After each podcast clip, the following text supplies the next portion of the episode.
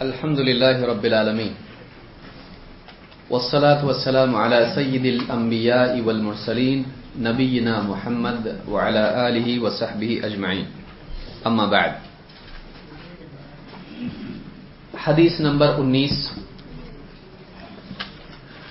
عن عبد الله بن عباس رضي الله عنهما قال كنت خلف رسول الله صلى الله عليه وسلم يوما فقال يا غلام عبداللہ بن عباس رضی اللہ عنہ سے روایت ہے، کہتے ہیں کہ ایک دن میں اللہ کے رسول صلی اللہ علیہ وسلم کے ساتھ آپ کے پیچھے سواری پر سوار تھا۔ آپ نے فرمایا، اے لڑکے، اے بچے، یا غلام، انی اعلم کا کلمات، میں کچھ باتیں تجھ کو سکھاتا ہوں۔ احفظ اللہ یحفظک، اللہ کی حفاظت کر وہ تیری حفاظت کرے گا۔ اللہ کی حفاظت کر یعنی اللہ کے احکام کی حفاظت کر۔ وہ تیری حفاظت کرے گا دنیا میں بھی، آخرت میں بھی۔ معلوم ہوا کہ اللہ کی حفاظت ملتی ہے اللہ تعالی کے احکام کی حفاظت سے۔ اگر ہم چاہتے ہیں کہ ہم محفوظ رہیں، تو ہم اپنی زندگیوں میں اللہ کے دین کی حفاظت کریں۔ جو دین کو برباد کرتا ہے، وہ خود اپنے آپ کو برباد کرتا ہے۔ پھر کہا، احفظ اللہ تجد ہو تجاہک۔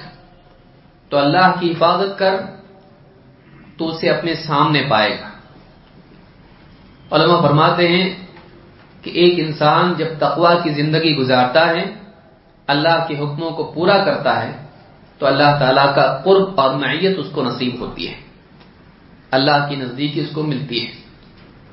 اسی لیے قرآن کریم میں اللہ نے فرمایا، ان اللہ مع الذین اتقوا والذین هم محسنون.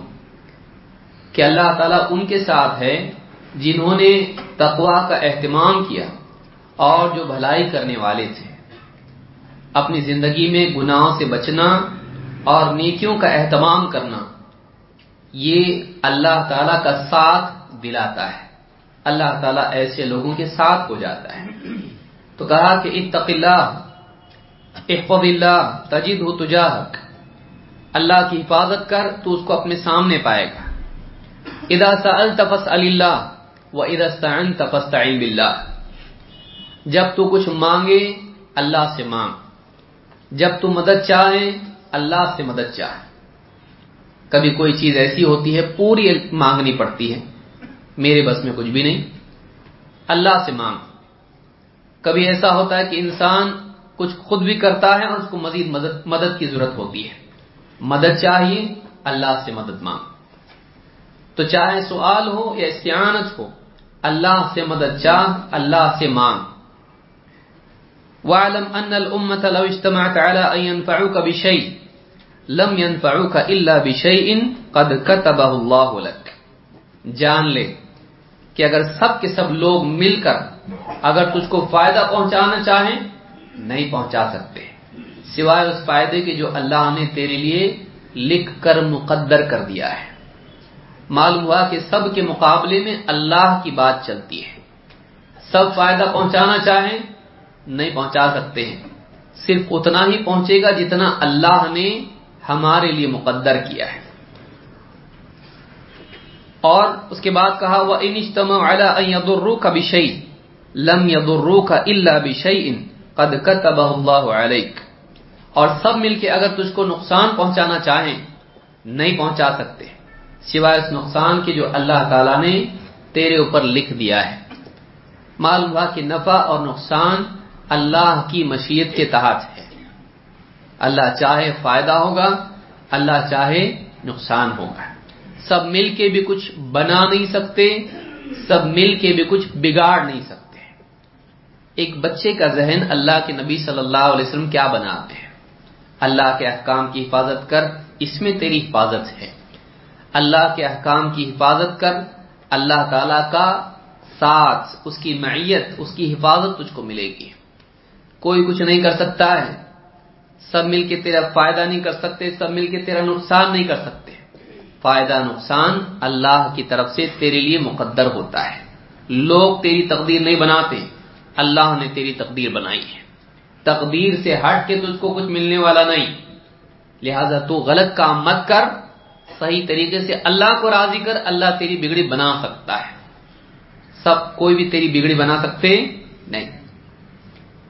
رفعت الاقلام وجفت الصحف تقدیر کا معاملہ اتنا پکا ہے کہ قلم تقدیر کے لکھنے والے قلم اٹھا لیے گئے لکھتے لکھتے ہاتھ وہیں رکھتا ہے آدمی، اگر اور لکھنا ہے تو۔ قلم اٹھا لیے گئے۔ اب لکھنا نہیں ہے کچھ بھی۔ طے ہو چکا۔ وہ جب پتی اور پچھلے زمانوں میں سیاہی سے لکھا جاتا تھا۔ آج تو بہت سارے بال پین اور بہت کچھ ہے، لیکن پہلے سیاہی سے قلم سے لکھا جاتا تھا، اس کو سوکھنے کے لیے وقت لگتا تھا۔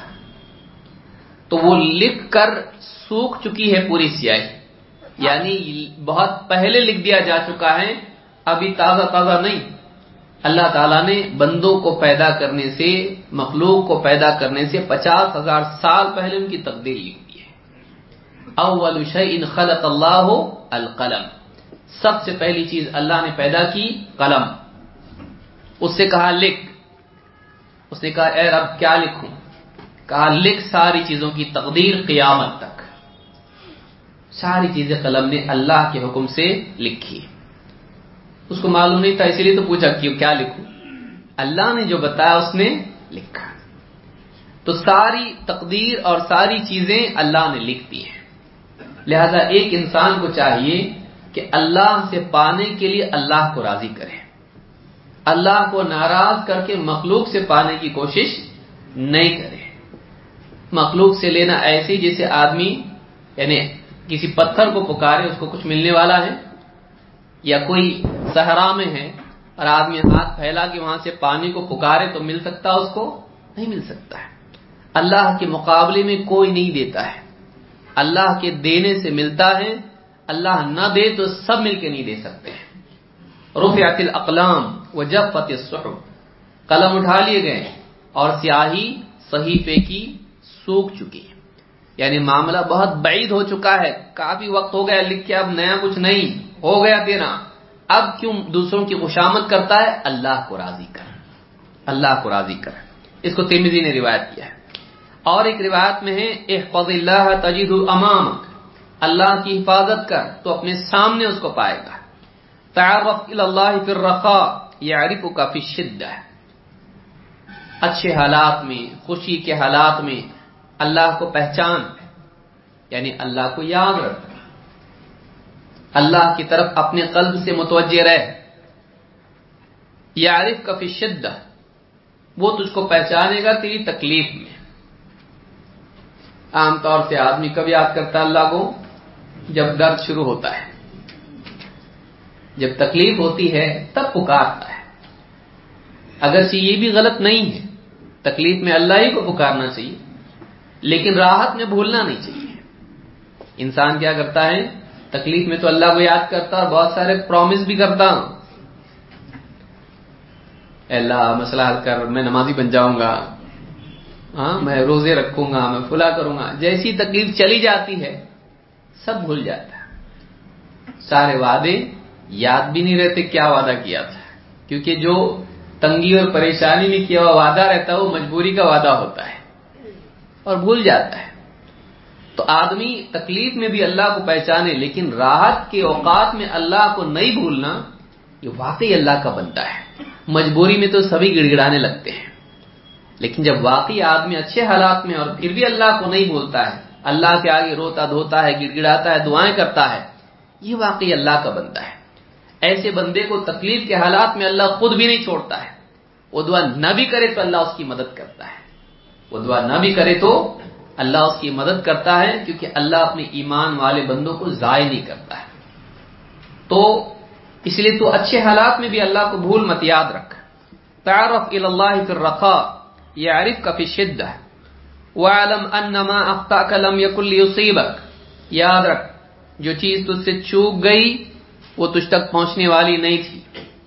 وما اصابک لم یکن لیخطئک اور جو چیز تجھ کو پہنچی ہے، راحت یا تکلیف، جو تجھ کو ملی ہے، وہ تجھ سے چوکنے والی نہیں تھی۔ یعنی بائی مسٹیک کچھ ہوا نہیں ہے۔ کہ نہیں ہونے والا تھا، ہو گیا۔ ہونے والا تھا، نہیں ہوا، ایسا کچھ نہیں ہے۔ جو ہونے والا تھا وہی ہوا ہے، جو نہیں ہونے والا تھا نہیں ہوا ہے۔ اس میں اس بات کا یعنی اس بات کی تعلیم ہے کہ ہونے کے بعد پچھتا کے فائدہ نہیں ہے۔ آدمی کیا ہوتا ہے؟ کوئی مصیبت آتی ہے تو آدمی اس میں سوچتا ہے، کاش کہ میں ایسا کرتا تو ایسا نہیں ہوتا۔ تو ہونے کے بعد پچھتانے سے تکلیف دور ہوتی ہے؟ نہیں، وقت ضائع ہوتا۔ ایک آدمی اس کا نقصان ہو جائے گا۔ کاش کہ میں ایسا نہیں کرتا۔ کاش کے ٹھیک، کاش کے ایسا نہیں کر ہوا کہ نہیں ہوا وہ۔ ہو گیا، ختم۔ اب آگے بڑھ۔ تو اس کو یہ بتایا جا رہا کہ جو ہو گیا وہ چکنے والا نہیں تھا، جو چک گیا وہ ہونے والا نہیں تھا۔ کہ اگر کوئی تکلیف نہیں پہنچی تو تیرا کمال نہیں ہے۔ اور کوئی اگر تکلیف پہنچی ہے تو اللہ کی طرف سے اللہ جو چاہتا ہے کرتا ہے۔ اور وَعَلَمْ أَنَّ النَّصْرَ مَعَ صبر جان لے کہ اللہ کی مدد صبر کے ساتھ ہے۔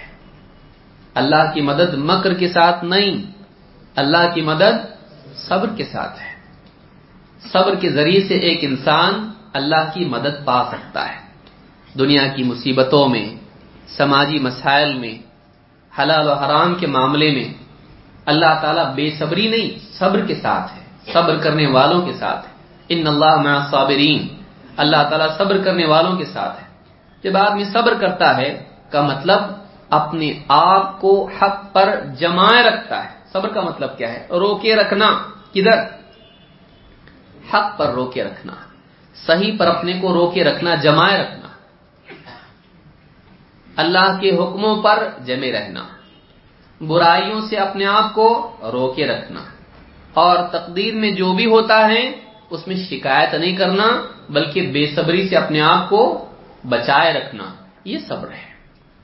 تو اللہ کی مدد کس پر ہے؟ صبر پہ ہے۔ جب آدمی صبر کرتا ہے، برائیوں کے مقابلے میں، تکلیفوں میں شکایت نہیں کرتا اللہ کی، یا سماجی مسائل میں مخالفین اس کے خلاف سرکشی، سازش کر رہے ہیں، یہ بھی ان جیسا نہیں ہوتا ہے، بلکہ اپنے آپ کو برائیوں سے روکے رکھتا ہے، اخلاقی دائرے میں باقی رہتا ہے، اللہ اس کی مدد کرتا ہے۔ وہ ان تک تقو وہ ان تصبر و تک تقو لایا در کم اگر تم صبر کرو اور تقوا شعار بنے رہو، تو دشمن کی چالیں تم کو کوئی نقصان نہیں پہنچا سکتی۔ معلومہ کے چالوں سے بچنے کے لیے کیا ہے؟ صبر و تقوا دین پہ جمے رہو اور برائیوں سے بچے رہو، پرہیزگار بنے رہو۔ پھر کہا وہ ان الفرج مع الكرب۔ کشادگی، اس کو فرج نہیں پڑھنا، فرج ہے وہ۔ ان الفرج مع الكرب کشادگی تکلیف کے ساتھ ہے۔ بعض اوقات ایک تکلیف ہی خیر کا دروازہ بن جاتی ہے۔ نہیں سمجھ میں آیا؟ سورہ یوسف پڑھو۔ یوسف علیہ السلام کا کیا ہوا؟ بھائیوں نے سازش کی، باپ سے بچھڑا دیا، کنویں میں ڈالا۔ کنویں میں آئے کون؟ قافلہ۔ دیکھا، غلام ملا مفت کا۔ اٹھائے، بازار میں بیچ دیے، کم قیمت میں، انسلٹ۔ وہاں سے گئے عزیز مصر کے گھر میں، بیوی کا ذہن خراب، بیٹا بول کے لیے اس کا دل ان پر آ گیا۔ زنا کی دعوت دی، بھاگے۔ پکڑی گئی، ان پہ الزام ڈال دیا۔ ان پہ الزام ڈال کے کہاں بھیجے؟ آگے، جیل میں۔ ایک مصیبت سے دوسری دوسری سے تیسری تیسری سے چوتھی۔ تو بعض اوقات ایک اچھا انسان بھی ایک کے بعد ایک مسائل میں مبتلا ہوتا ہے۔ اس کے خلاف سازشیں، اس کے خلاف مسائل، تکلیفیں۔ کتنے لوگوں نے دیکھی پریشان کیے، بھائیوں نے پریشان کیے، عزیز مصر نے، اور لوگ آئے قافلے والے وہ بھی لے جا کے بیچے ان کو۔ تو ایسا اچھے انسان کے ساتھ بھی زندگی میں ہوتا ہے، لیکن اگر وہ اپنی زندگی میں اصولوں پر قائم رہے، صبر اور تقوا کا اہتمام کریں اللہ تعالیٰ انہی ناکامیوں کو اس کے لیے ترقی کا زینہ بناتا ہے۔ تو وہ ساتھ میں ہوتا ہے۔ دکھ رہا ہے، یہ تکلیف میں جا رہے برائی میں جا رہے پرابلم میں جا رہے مسئلے میں جا رہے جیل میں گئے۔ لیکن جیل سے اللہ تعالیٰ نے کہاں پہنچا دیا؟ بادشاہ کو خواب دکھایا اور خواب کی تعبیر کوئی نہیں بتا پایا، انہوں نے بتایا۔ پوزیشن کیا ہوئی؟ قال جعلنی خزائن الارض اب ایسی پوزیشن میں ہو کہ بادشاہ کے سامنے ڈیمانڈ رکھ سکتے ہیں کہ یہ جو تمہارے خزانے ہیں پورے، اس پہ میرے کو ذمہ دار بناؤ اور بنا دیا بادشاہ نے۔ تو پورا جو ہے، پورے خزانے جو مصر کے تھے، ان کے اوپر یہ بنے ذمہ دار۔ ان کے ہاتھ میں پوری حکومت کے خزانے۔ تو جو انسان کم قیمت میں بکا ہے بازار میں، اسی انسان کو اللہ رب العالمین نے اتنی عزت دی کہ پورا مصر اور اس کا پورا معاملہ ان کے ہاتھ میں پوری خزانے ان کے ہاتھ میں۔ تو زندگی ایسی ہے، لیکن ایک انسان ہر حال میں اللہ سے جڑا ہے۔ اتنی تکلیف میں، آخری تکلیف کون سی تھی؟ جیل۔ جیل میں جب دو قیدی آئے ساتھ میں اور ہمارا خواب بتایا ہمارے میں خواب دیکھا، میں خواب دیکھا، دونوں بتائے۔ انہوں نے پہلے کیا کیا؟ اللہ کی بڑائی بیان کی ہے۔ تو معلوم ہوا، اتنی تکلیف کے بعد بھی سب سے پہلی چیز ان کے پاس کون تھی؟ یہ ہمارے باپ دادا کا دین ہے، ہمارے سارے نبیوں کا دین ہے۔ اللہ اچھا ہے کہ یہ سارے اتنے سارے معبود اچھے تو آپ سوچیے کہ انہوں نے وہاں بھی اپنے دین کو نہیں چھوڑا۔ اللہ سے مایوس نہیں ہوئے، ناراض نہیں ہوئے، شکایت نہیں کی، بلکہ ان کے سامنے اللہ کی بڑائی بیان کی۔ کہا، دیکھو، میں اتنا اچھا آدمی ہے کہ پھر جیل میں آ گیا میں۔ ایسا نہیں کہا ان کو۔ تو الفرج مع الكرب۔ کہ بعض اوقات تکلیف کے ساتھ ہی بھلائی ہوتی ہے، کشادگی ہوتی ہے۔ ہم کو دکھتی نہیں ہے۔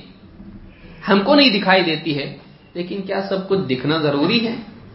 اللہ پر اعتماد کافی نہیں ہے۔ مومن کا اعتماد اللہ پر ہوتا ہے۔ میرے کو نہیں دکھ رہا، اللہ کو معلوم ہے۔ اسی لیے ان کے والد نے بھی کیا کہا؟ وہ اعلم من اللہ انما اشکو بسی و حزن اللہ وہ اعلم من اللہ مالا تعلمون۔ میں اپنے دکھ اور اپنے غم کا دکھڑا اللہ ہی کے سامنے بیان کرتا ہوں۔ اللہ ہی سے شکایت بندوں کی کرتا ہوں۔ اللہ کی بندوں سے نہیں۔ اپنے حالات کی شکایت میں کس سے کرتا ہوں؟ اللہ سے۔ اور اللہ کی طرف سے مجھے اس بات کا علم ہے جو تم نہیں جانتے۔ مجھ کو یقین ہے اللہ کرے گا۔ یہ بندہ ہے۔ وہ اعلم من اللہ مالا تعلمون۔ تو اللہ کے بارے میں مجھے وہ بات معلوم ہے جو تم نہیں جان سکتے۔ تم کو نہیں معلوم ہے۔ وہ ان الفرج مع الكرب یعنی تکلیف میں بھی انسان کو کیا چاہیے؟ وہ یقین رکھے کہ اس میں میری کوئی بھلائی ہوگی۔ آدھی تکلیف کم ہو جاتی ہے۔ آپ کو ٹکٹ نہیں ملا، پکنک پہ جانے والے تھے، لیکن آپ کی بس فل ہو گئی، نہیں جا سکے آپ۔ بہت ٹینشن آئے، کیا اتنی محنت کر کے گیا؟ بھی بچوں کو لے کے جا رہا تھا اچھا اتنے دن کے بعد نہیں ملا ٹکٹ۔ گاڑی کا ٹک گاڑی فل ہو گئی۔ بعد میں معلوم پڑا بس کا ایکسیڈنٹ ہوا۔ الحمدللہ۔ کتنا رو رہا تھا؟ کیا اللہ ایسا اتنا ایک تو بیوی کو کبھی لے جاتا نہیں کہیں تو میں اتنے سے پیار سے بولی جاؤ کہیں تو۔ اور جا رہا تھا اور دیکھو نہیں ہو سکا۔ میری ساتھ ایسا کچھ ہوتا اتنے نالائک لوگ جا رہے اور میں شریف رہ کے نہیں جا سکتا۔ آدمی شکایت اس کے دل میں پیدا ہوتی ہے لیکن مال اس کو نہیں معلوم۔ وہ حال میں جیتا ہے وہ آج میں جیتا ہے۔ آدمی کو چاہیے کہ وہ اپنے علم کے مقابلے میں اللہ کے علم اور فیصلے کو ترجیح دے۔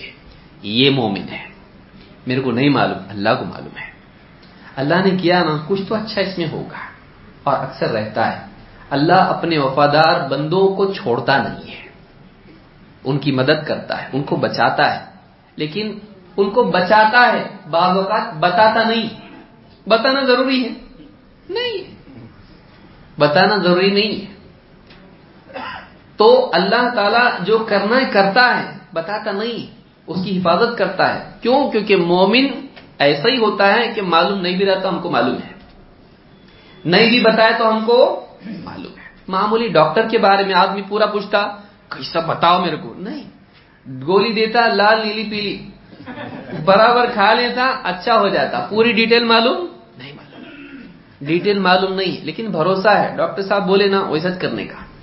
ایک ڈاکٹر کے بارے میں آپ کو اتنا اعتماد ہے، اللہ پہ کیوں نہیں؟ یہ ہونا چاہیے۔ تو عالم وہ ان الفرج مع الكرب وہ ان مع العسر یسرا ہر مشکل کے ساتھ آسانی ہے، ہر تنگی کے ساتھ آسانی ہے۔ تو یہ بات یاد رکھنا چاہیے زندگی میں۔ آپ دیکھیے اللہ کے نبی صلی اللہ علیہ وسلم کو کتنی تنگی ہوئی مکہ میں؟ کہاں گئے؟ مکہ سے کہاں گئے؟ مدینہ گئے۔ تو اسلامی حکومت کہاں قائم ہوئی؟ مدینہ میں۔ مسلمانوں کا غلبہ کہاں سے شروع ہوا؟ ایک بستی ہے جو ساری بستیوں کو کھا جائے گی۔ کون سی وہ؟ یسرب مدینہ۔ مدینہ ہے وہ۔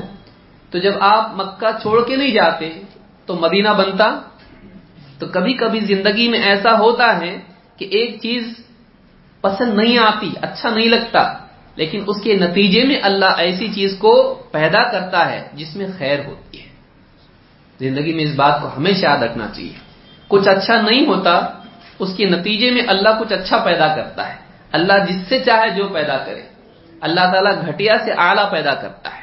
ایک معمولی نطفے سے اللہ رب العالمین اتنا بڑا انسان پیدا کرتا ہے۔ وہ نجس ہے، ناپاک ہے۔ بعض علماء کے نزدیک ہے، بعض کے نزدیک نہیں بھی ہے۔ لیکن گھٹیا تو ہے۔ ماں مہین اللہ نے اس کو کہا، گھٹیا پانی۔ لیکن اسی گھٹیا سے لقد خلقنا الانسان فی احسن تقویم۔ بہترین ڈھانچے میں پیدا کیا تو اللہ تعالی کمتر سے اعلی پیدا کرتا ہے۔ مخلوق اور حالات۔ اللہ قادر ہے۔ اللہ پہ بھروسہ رکھنا چاہیے۔ کتنی پیاری حدیث ہے۔ تو یہ حدیث ہم کو بتاتی کہ بندہ کس پر بھروسہ رکھے؟ اللہ پر۔ اور تقدیر پر ایمان رکھے۔ اللہ تعالیٰ نے جو فیصلہ کیا، میں اس پر راضی ہوں۔ ایسا بندہ ہونا چاہیے۔ اور اللہ کی مدد اللہ کو راضی کیے بغیر حاصل نہیں ہوتی ہے۔ اللہ تعالیٰ کو راضی کرنا اللہ کی شریعت کے بغیر نہیں ہوتا ہے۔ نمبر بیس، ایک ایک حدیث ایسی ہے کہ اس پہ کتنا بولیں۔ لیکن گھڑی ٹک ٹک ٹک بتا رہی کہ وقت آپ کا ختم ہو رہا ہے۔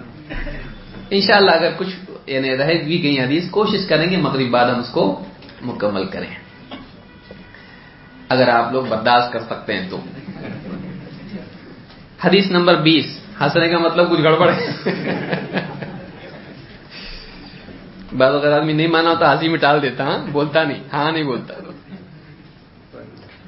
حدیث نمبر بیس۔ حیا کی اہمیت عن ابی مسعود اقبت بن عمر الانصاری البدری قال قال رسول الله صلى الله عليه وسلم إن مما أدرك الناس من كلام النبوة الأولى إذا لم تستحي فاصنع ما شئت. رواه البخاری إمام البخاری نے حدیث نقل کی ہے أبو مسعود عقبہ ابن عمر الانصاری بدری صحابی کہتے ہیں، اللہ کے رسول صلی اللہ علیہ وسلم نے فرمایا، پچھلی نبوتوں سے جو بات نقل ہوتی آئی ہے، لوگوں نے جو بات حاصل کی ہے، ان مما ادرک الناس من کلام النبوت الاولى پہلے نبیوں سے جو بات لوگوں نے پائی ہے، اس میں سے ایک بات یہ بھی ہے۔ کیا؟ جب تجھ میں حیا نہ ہو، جو جی میں آئے کر علماء نے کہا، اس حدیث کے دو معنی ہیں۔ اولا تو پہلی بات یہ کہ اس میں حیا کی اہمیت ہے۔ حیا دین میں بہت اہم چیز ہے۔ حدیث میں اللہ کے نبی صلی اللہ علیہ وسلم نے فرمایا، لکل دین خلق و ان خلق الاسلامی الحیا۔ ہر دین کا ایک نمایاں اخلاق ہوتا ہے اور اسلام کا اخلاق حیا ہے۔ حیا کے معنی شرم کے ہوتے ہیں۔ لیکن شرم ایک طبعی ہوتی ہے جو پیدائشی انسان میں ہوتی ہے، لیکن ایک کسبی ہوتی ہے جو ایمان کے نتیجے میں پیدا ہوتی ہے۔ کہ ایک انسان جب اس کو یقین ہوتا ہے کہ اللہ دیکھ رہا ہے، تو وہ ایسا کام نہیں کرتا جس سے شرمندگی اٹھانی پڑے۔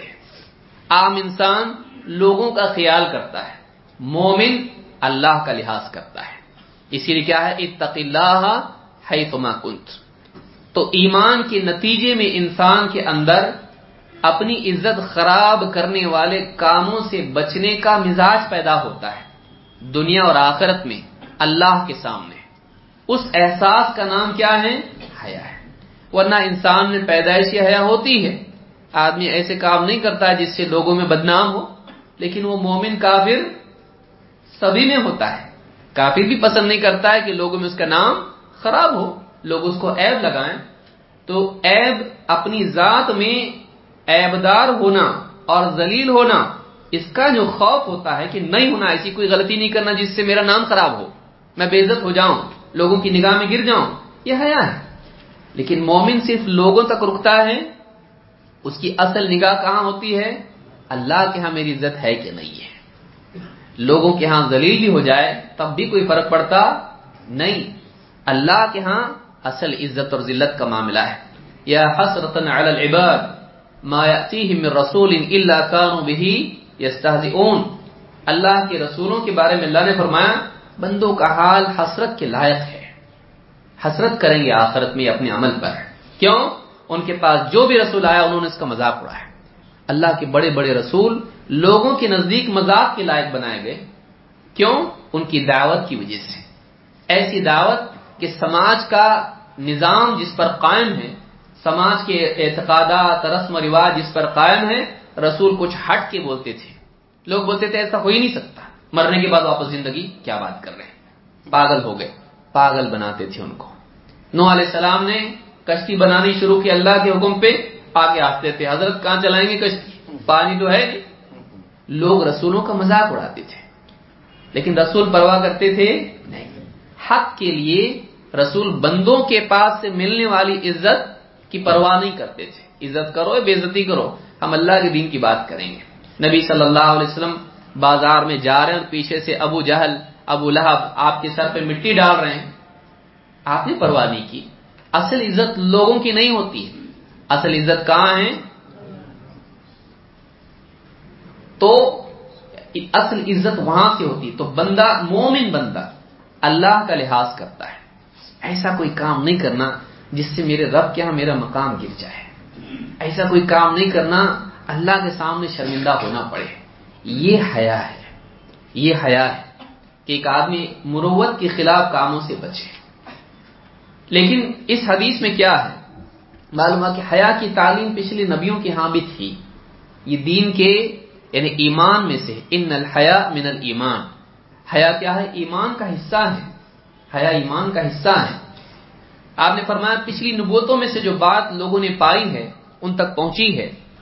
وہ کیا ہے جب تجھے حیا نہ ہو تو جو چاہے کر۔ دو معنی علماء نے بیان کیے۔ ایک، کہ اگر تو بے حیا ہو گیا تو اب تیرے عمل کو کون روک سکتا ہے؟ کم سے کم آدمی اللہ کے ڈر سے نہیں، کم سے کم لوگوں میں بے عزتی سے تو رکتا۔ جب شرمی ختم ہو گئی تو جو جی میں آیا کر۔ اب تیرے عمل کو کوئی روکنے والا نہیں ہے۔ تو بے شرم آدمی، بے حیا آدمی اب کسی سے نہیں ڈرتا ہے، اس کا عمل آزاد ہوتا ہے۔ وہ آدمی کوئی قاعدے قانون کا پابند نہیں ہوتا۔ ہے ایک مطلب یہ ہے۔ دوسرا مطلب علماء نے یہ بھی بیان کیا ہے کہ اس کا مطلب یہ بھی ہوتا ہے کہ کسی بھی کام کرنے سے پہلے دیکھ کہ کیا یہ کام کر کے شرمندہ تو نہیں ہونا پڑے گا۔ اگر شرمندگی اس میں نہیں ہے تو کر۔ اگر اس میں حیا نہیں آتی ہے کہ ایسا کام کرنے سے مجھ کو کیسا کروں میں یہ کام؟ اگر ایسا نہیں لگتا ہے، تب تو کر سکتا ہے۔ وہ خلاف حیا اگر نہیں ہے، تب جا کے اس کو تو کر سکتا ہے۔ تو دونوں اعتبار سے مانا علماء نے اس کے بیان کیے ہیں۔ تو اس حدیث میں حیا کی اہمیت بتائی گئی ہے کہ دین میں حیا بہت اہم ہے اور بے حیائی بری چیز ہے۔ آج بے حیائی کا ماحول ہے، چاہے لباس کے اعتبار سے ہو اور عورتیں ادھورے لباس میں گھوم رہی ہیں، یا دین کے نام پہ غلط کام کرنے کا ماحول ہو، آدمی جس کے جی میں جو آیا بے حیائی میں بول دیتا ہے اسلام کے بارے میں، ایسی کئی چیزیں ہیں جو بے حیائی کے ساتھ لوگ گناہ کر رہے ہیں، شراب پی رہے ہیں، ناچ گا رہے ہیں، فیس بک آپ دیکھیے، انسٹاگرام آپ دیکھیے، واٹس ایپ آپ دیکھیے، بے حیائی کا بازار لگا ہوا ہے۔ ٹک ٹاک، اس طرح کی خرافات میں آپ دیکھیے، مسلمان مرد، مسلمان عورتیں اس پر بے حیائی کے ساتھ جو جی میں کر رہی ہیں۔ تو یہ حیا نہ ہونے کا نتیجہ ہوتا ہے۔ حیا انسان میں ہونا اس بات کی علامت ہے کہ ایمان ابھی زندہ ہے۔ حیا ہونا اس بات کی علامت ہے کہ اس کو کسی کے آگے جواب دہی کا احساس اس کے اندر ہے۔ بہرحال، حدیث نمبر اکیس، ایمان اور استقامت کی اہمیت، یا ایمان اور استقامت میں باہمی ربط، تعلق۔ عن ابی امر وقیل ابی عمرت سفیان ابن عبد اللہ رضی اللہ عنہ۔ ابو عمر یا ابی ابو عمر عمرہ۔ سفیان ابن عبداللہ رضی اللہ تعالیٰ سے روایت ہے۔ فرماتے ہیں، قلت یا رسول اللہ، قل لی فی الاسلام قولا، لا اسأل عنہ احدا غیرک۔ کہا کہ میں نے کہا اللہ کے رسول، اسلام کے بارے میں ایسی کوئی بات مجھ کو بتلا دیجیے کہ آپ کے سوا آپ کے علاوہ کسی اور سے مزید پوچھنے کی حاجت نہ رہے۔ یعنی آپ سے بات سن کے بس ختم، با، وہ ایک بات پکڑ کے رہوں زندگی بھر میں۔ اور کسی سے اس کے بارے میں پوچھنے کی ضرورت نہ رہے۔ قال، قل آمنت باللہ فاستقم۔ قل آمنت باللہ ثم استقم۔ کہا کہ، کہہ، میں اللہ پر ایمان لایا، پھر استقامت اختیار کر۔ اس میں استقامت کی اہمیت معلوم ہوتی ہے ایمان کے بعد ایمان کے تقاضوں میں سے ہے کہ آدمی سیدھا چلے۔ استقامت کی کیا معنی ہے؟ نہ دائیں مڑنا، نہ بائیں مڑنا۔ کون سے رستے پہ چلنا؟ سرات مستقیم پر۔ سرات مستقیم میں مستقیم لفظ کیا ہے؟ سیدھا۔ استقامت بھی سیدھے جانے کا نام ہے۔ کیونکہ جب سیدھے راستے پر آدمی چلے گا تو اس ایک لکیر کے علاوہ اللہ کے رسول صلی اللہ علیہ وسلم نے اور بھی لکیریں کھینچی کہ نہیں کھینچی؟ دائیں، بائیں۔ وہ کس کی لکیریں ہیں؟ شیطان کی۔ اور وہ سیدھی لکیر سرات مستقیم ہے جو اللہ کا راستہ ہے۔ وہ انہادا سراتی مستقیم فتب ولا تتبعوا السبل فتفرق بكم عن سبيل یہ میری سیدھی راہ ہے۔ تم اسی کی پیروی کرتے رہو، اسی پر چلتے رہو۔ اور اس کے علاوہ راہوں میں مت نکل جانا۔ ولا تتبعوا السبل، خواہش پرستی کے راستوں میں مت نکل جاؤ۔ اسلام کی تعلیمات کے خلاف بدعات اور خرافات میں مت جاؤ۔ کیوں؟ فتفرق بكم عن سبيل۔ یہ راہیں تم کو اللہ کی راہ سے دور کر دیں گے سرات مستقیم سے محرومی بدعات کی پیروی میں ہوتی ہے۔ اسی لیے جہاں سنت کی بات آتی ہے بدعات سے منع کیا جاتا ہے، جیسا کہ آگے حدیث آئے گی۔ تو یہاں پہ استقامت کیا ہے؟ نہ کوتا کرنا، نہ غلو کرنا۔ استقامت کیا ہے؟ سیدھے چلنا، نہ کم، نہ زیادہ۔ نہ دائیں، نہ بائیں۔ دائیں بائیں نہیں مڑنا۔ سیدھے چلتے رہنا، سیدھے چلتے رہنا۔ جو اصول ہے اس کو فالو کرنا۔ فستقیم کما امرت۔ اللہ نے کہا، جیسا اللہ نے حکم دیا ہے، ویسے ہی استقامت اختیار کرو۔ نہ اس حکم میں کوتا ہی کرو، نہ اس میں غلو کرو۔ غلو کیا ہے؟ زیادہ کرنا۔ جتنا نہیں ہونا چاہیے۔ اور کوتا ہی کیا ہے؟ جتنا کرنا چاہیے تھا، اس سے کم کرنا۔ نہ زیادہ، نہ کم۔ چائے پیتے آپ؟ کم شکر چلتی نہیں۔ اس لیے بہت شکر ڈالے مٹھی بھر کے چلتی پیتے ہی کھانسنے لگا آدمی۔ چائے کی کیا ہے؟ بولے تم شکر کم پڑتی بولے نا، اس لیے ہم زیادہ ڈال دی۔ کتنی، اتنی زیادہ ڈالتے کیا؟ جتنی ڈالنا چاہیے اتنی ہی۔ تو آدمی کو شکر چائے میں سمجھ میں آتی ہے۔ دین کے بارے میں بھول جاتا ہے، اپنی طرف سے کچھ بھی دین میں بڑھا دیتا ہے۔ نہیں، استقامت سیدھے چلنا، نہ دائیں، نہ بائیں، نہ کمی، نہ زیادتی۔ تو کل آمن تو بلّہ معلوم ہے کہ پہلے اقرار ایمان ہے، پھر اس کے بعد اقرار ایمان کا ثبوت دینا پڑے گا۔ معلوم کہ استقامت اس بات کی علامت ہے کہ اس کا اقرار ایمان پکا ہے۔ اسی لیے کیا کہا؟ احسب الناس ان يتركوا ان يقولوا آمنا وهم لا يفتنون کیا لوگوں نے سمجھ رکھا ہے کہ بس اتنا کہنے پہ چھوڑ دیے جائیں گے کہ ہم ایمان لائے اور ان کو آزمایا نہیں جائے گا؟ وَلَقَدْ فَتَنَّ الَّذِينَ مِن قَبْلِهِمْ۔ ان سے پہلوں کو بھی ہم نے آزمایا ہے۔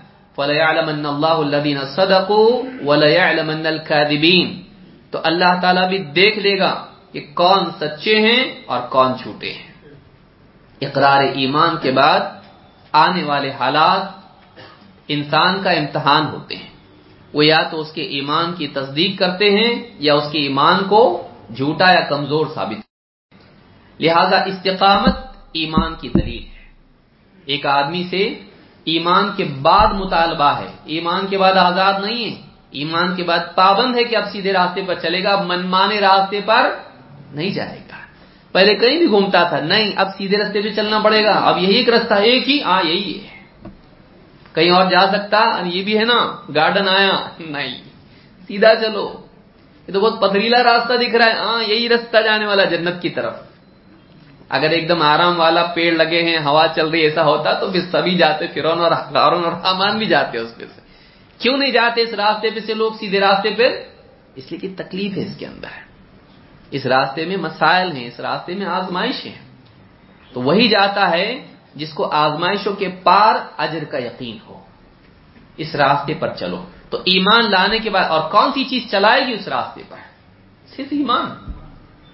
تو کل آمن تو بلّہ فستقیم کہ میں ایمان لایا اللہ پر، پھر جمع رہے سیدھے راستے پر، سیدھا چلتا رہے۔ دائیں بائیں ٹیڑھے میڑا جامت سیدھا چل۔ ایک بات اگر زندگی بھر یاد رکھے آدمی، اس کے لیے زندگی بھر کے لیے ہدایت و نصیحت ہے کہ ایمان کا اقرار کر اور اقرار کے بعد سرات مستقیم پر استقرار اختیار کر۔ اقرار اور پھر اس پر استقرار جمے رہنا، سیدھے راستے پر۔ تو یہ حدیث بتاتی ہے کہ ایمان کے ساتھ ساتھ زندگی میں استقامت بھی ہونا ضروری ہے۔ یہ نہیں کہ ہمارا عقیدہ صحیح ہمارے عمل خراب رہے تو بھی چلتا۔ استقامت تیرے دین میں نہیں ہے۔ تو دائیں بائیں جا رہا۔ شیطان یہاں سے سیٹی مارا تو وہاں جاتا، وہاں سے سیٹی مارا تو وہاں جاتا۔ نہیں۔ تو اس کو سیدھے راستے پر باقی رہنا پڑے گا۔ کس راستے پر؟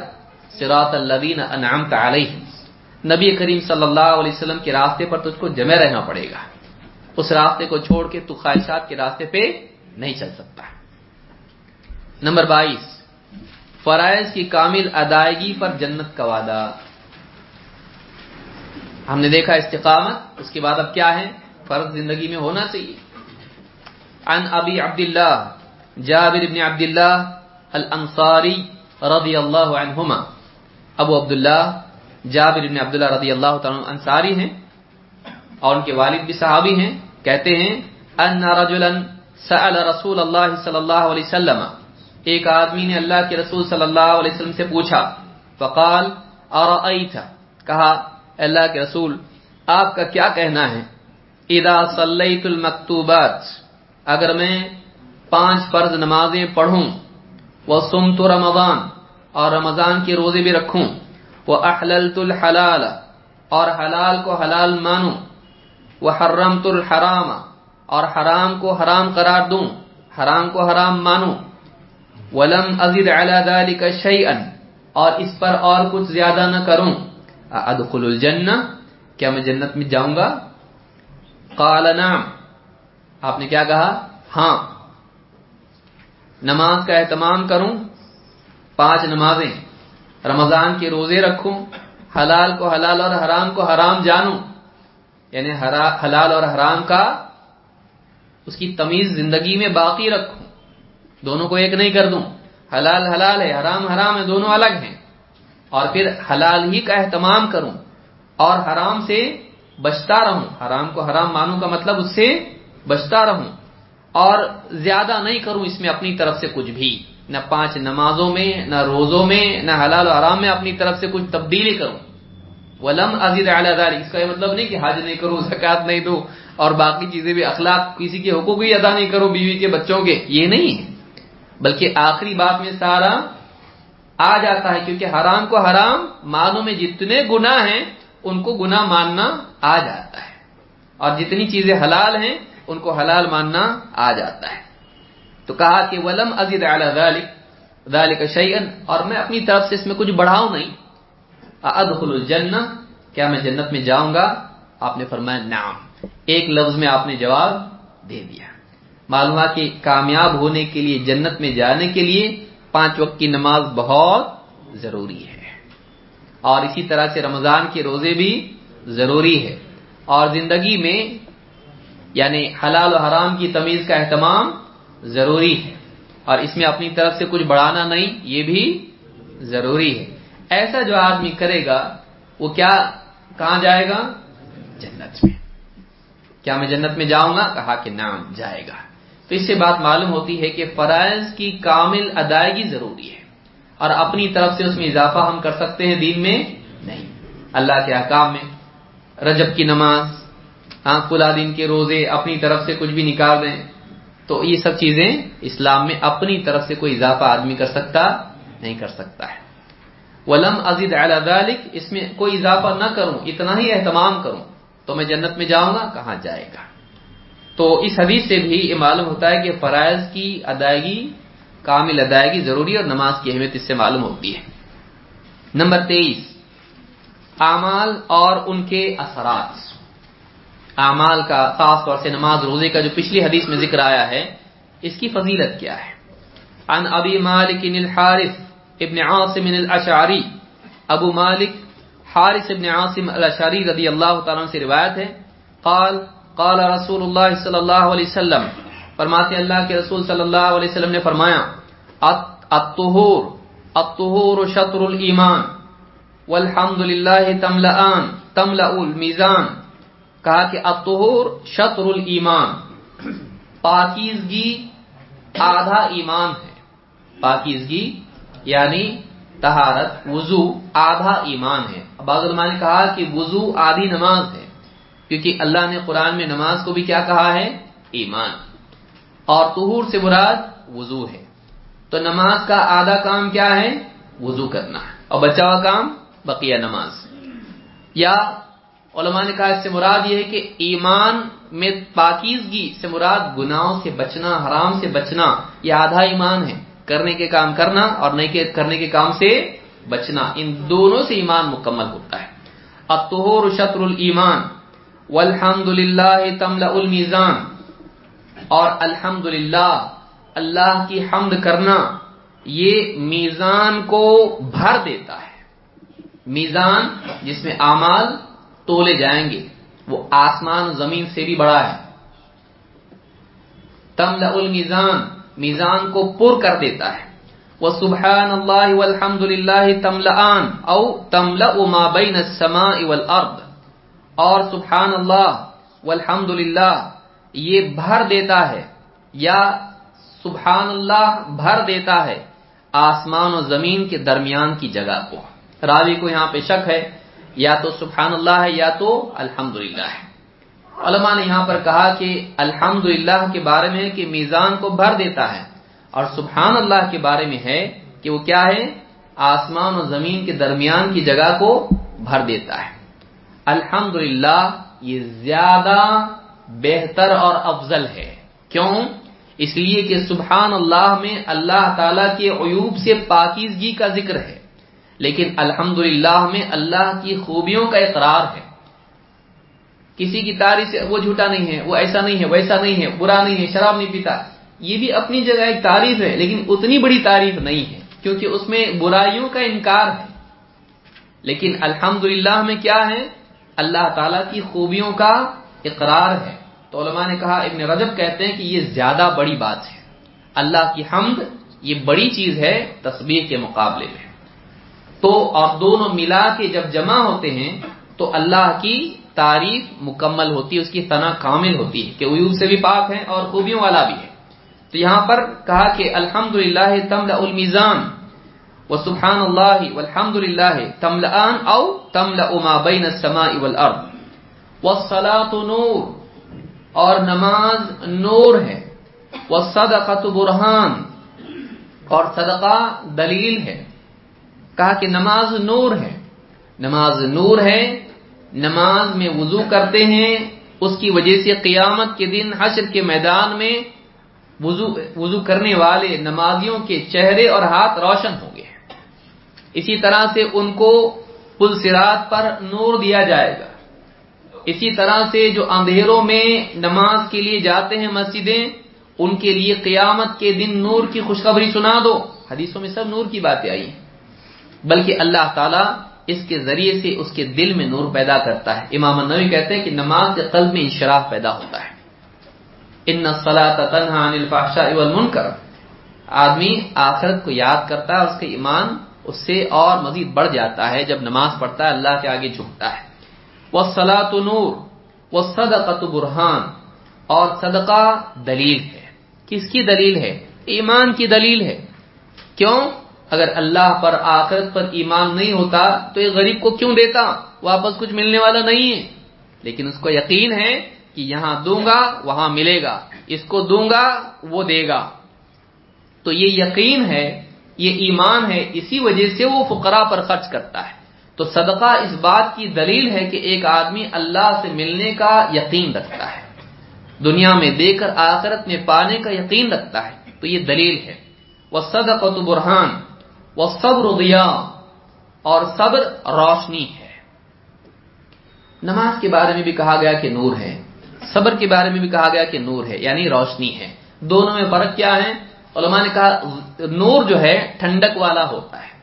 لیکن ضیا جو ہے، یہ اس میں حرارت اور اس میں چمک بھی ہوتی ہے۔ جیسے قرآن میں اللہ تعالیٰ نے چاند کو نور کہا اور سورج کو غیا کہا ہے۔ تو سورج میں کیا ہے؟ گرمی بھی ہوتی ہے۔ اس اعتبار سے علماء کہتے ہیں کہ صبر کے اندر نور ہے، لیکن وہ کیسا ہے؟ تھوڑا تکلیف والا ہے۔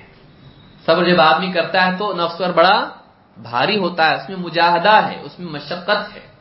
جیسے سورج کو دیکھنے میں مشقت ہوتی ہے، اس کی روشنی ہے، لیکن اس میں کیا ہوتی ہے؟ اس کو مشقت۔ لیکن چاند کی روشنی میں مشقت نہیں ہے، تو اس میں سکون ہے، لیکن اس میں حرارت ہے۔ تو صبر کرنا بڑا مشکل ہوتا ہے نفس کے لیے۔ صبر بہت مشکل چیز ہوتی ہے۔ لیکن صبر کیا ہے؟ روشنی ہے۔ جب آدمی صبر کرتا ہے تو اس کی عقل صحیح دیکھتی ہے۔ جب آدمی بے صبری میں فیصلے کرتا ہے تو نقصان کے فیصلے کرتا ہے۔ آدمی بے صبری میں جلدی سے خرید لیا موبائل، بعد میں پتا چلا اس سے اچھا بھی تھا۔ پھر کیا کرتا؟ خود کو کوستا۔ کیوں جلدی کرتا ہے اتنا؟ ذرا تھوڑا سا اور انٹرنیٹ پہ ڈھونڈ لیتا نا۔ اور کون کون سا ہے دیکھ لیتا۔ جلدی، لینا ہے کا مطلب لینا ہی ہے۔ رشتہ ہے، اور بھی چیزیں، بہت ساری چیزیں۔ جلد بازی صبر نہیں کرنے کی وجہ سے کیا ہوتا ہے؟ جلدی کے فیصلے۔ جلدی کا کام شیطان کا۔ والعجلۃ من الشیطان۔ آدمی میں صبر ہونا چاہیے۔ برداشت نہیں کرتا ہے، کچھ بھی قدم اٹھا دیتا ہے، جذبات میں آ کے پچھتاتا ہے۔ لیکن صبر کے ساتھ سوچتا ہے تو اللہ رب العالمین اس کو رہنمائی دیتا ہے۔ تو صبر میں کیا ہے؟ نور ہے، اس میں روشنی ہے۔ اندھیرے میں صبر انسان کے پاس ہو، دنیا کے مسائل اندھیرے کی طرح ہیں۔ اس میں صبر انسان کے پاس ہو تو راہ اس کو ملتی ہے۔ راہ اس کو سجھاتا ہے اللہ تعالیٰ۔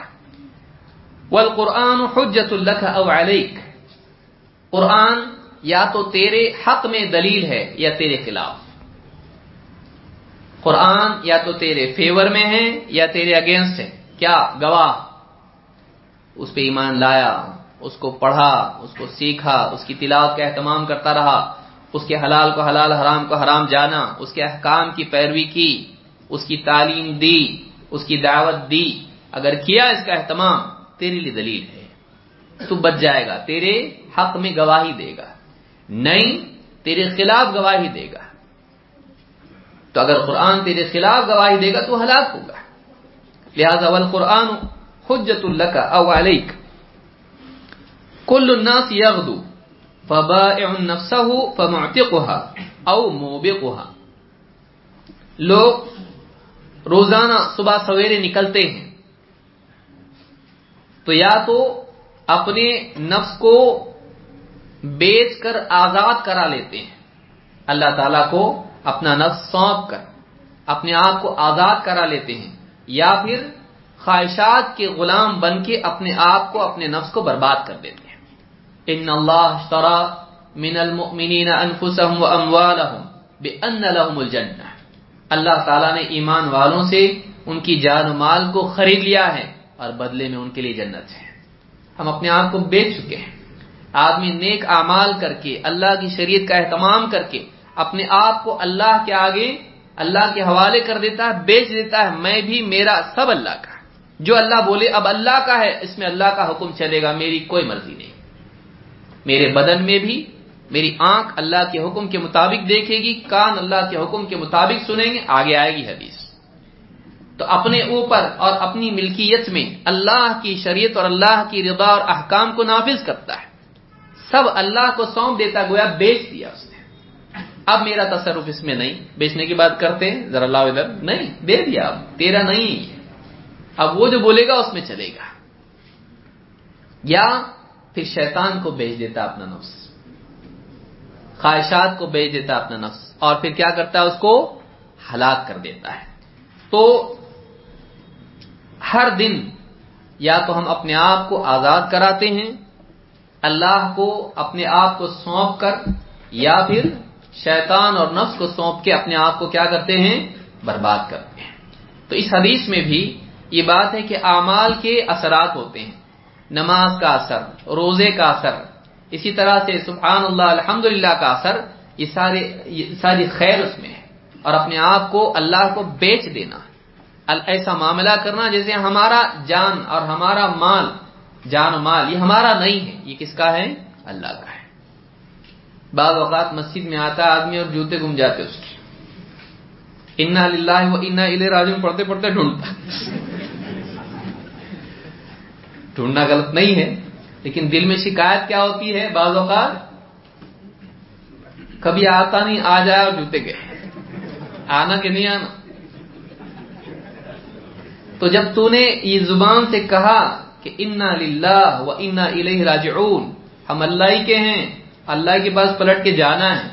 تو جب تو نے مانا کہ میں اللہ کی ملکیت ہوں، میرا سب کچھ اللہ کا ہے، پھر اس کے بعد اللہ کی شکایت کرنے کے کیا مانا ہے اللہ کی چیز تھی، اللہ کو دے دی۔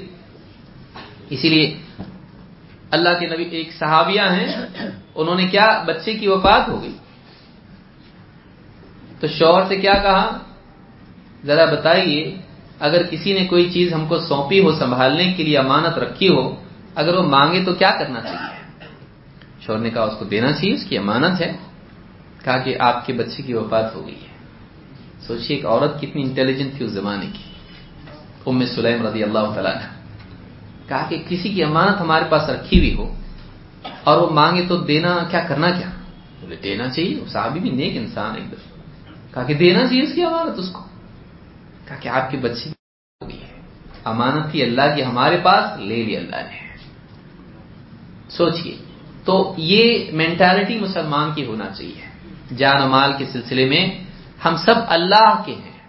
اللہ کے غلام، بندے، اللہ کی ملکیت سے ہمارا، ہماری ذات میں تصرف اللہ کی مرضی کے مطابق ہونا چاہیے۔ ہماری چیزوں میں تصرف اللہ کی شریعت کے مطابق ہونا چاہیے۔ تو ہم نے گویا کہ اپنے آپ کو بیچ کے جنت خرید لی۔ ہے ان اللہ اشترا من المؤمنین انفسهم واموالهم بان لهم الجنہ۔ یہ لیں گے، اس سے اچھا دیں گے۔ یہ جسم تمہارا تابع کر دو ہماری شریعت کے۔ اس سے اچھا جسم جنت میں دیں گے، بڑھاپا نہیں، بیماری نہیں ہاں؟ ناک سے کچھ نہیں نکلے گا اور تھوک نہیں، بلغم نہیں، کچھ نہیں، پیشاب نہیں پاخانہ نہیں اچھا جسم دیں گے تم کو۔ یہ مال تمہارا دو گھٹیا۔ دنیا کا ہے یہ، سب دنیا کی چیزیں ہیں سب۔ اس کے بدلے تم کو اس سے اچھی جنت دیں گے۔ یہ اللہ تعالی کو اپنے آپ کو دے دینا۔ حدیث نمبر چوبیس، بہت بڑی حدیث ہے، بہت عظیم حدیث ہے۔ عن ابی ذر الغفاری رضی اللہ عنہ ابو ذر غفاری رضی اللہ تعالیٰ عنہ سے روایت ہے. عن النبی صلی اللہ علیہ وسلم فيما يرويه عن ربه تبارک و انه قال، آپ صلی اللہ علیہ وسلم اللہ تبارک و تعالی اپنے رب سے روایت کرتے ہیں کہ اللہ تعالیٰ فرماتا ہے، یا عبادی، اے میرے بندو، انی حرمت الظلم علی نفسی، میں نے اپنے اوپر ظلم کو حرام کر لیا ہے۔ وجعلته بینکم وجعلته بینکم محرما فلا تظالموا۔ اور میں نے ظلم کو تمہارے درمیان بھی حرام کر دیا ہے۔ ہرگز آپس میں ظلم مت کرنا۔ یا عبادی، نمبر ایک، پہلی چیز کیا ہوئی؟ ظلم نہیں۔ اللہ ظلم کرتا ہے؟ نہیں۔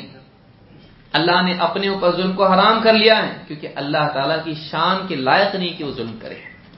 اللہ تعالیٰ نے ظلم کو اپنے اوپر حرام کر لیا ہے۔ اور تمہارے لیے بھی ظلم کو حرام کیا ہے کہ تم ایک دوسرے پر ظلم مت کرو۔ ظلم کرنا بری بات ہے۔ ان ظلم ظلمات یوم قیامہ ظلم قیامت کے دن ظلمات میں سے ہوگا۔ ایک اللہ کے بارے میں ظلم ہوتا ہے بندوں کے بارے میں ظلم ہوتا ہے۔ اللہ کے بارے میں ظلم کیا ہے؟ شرک ہے۔ فلا تظالموا۔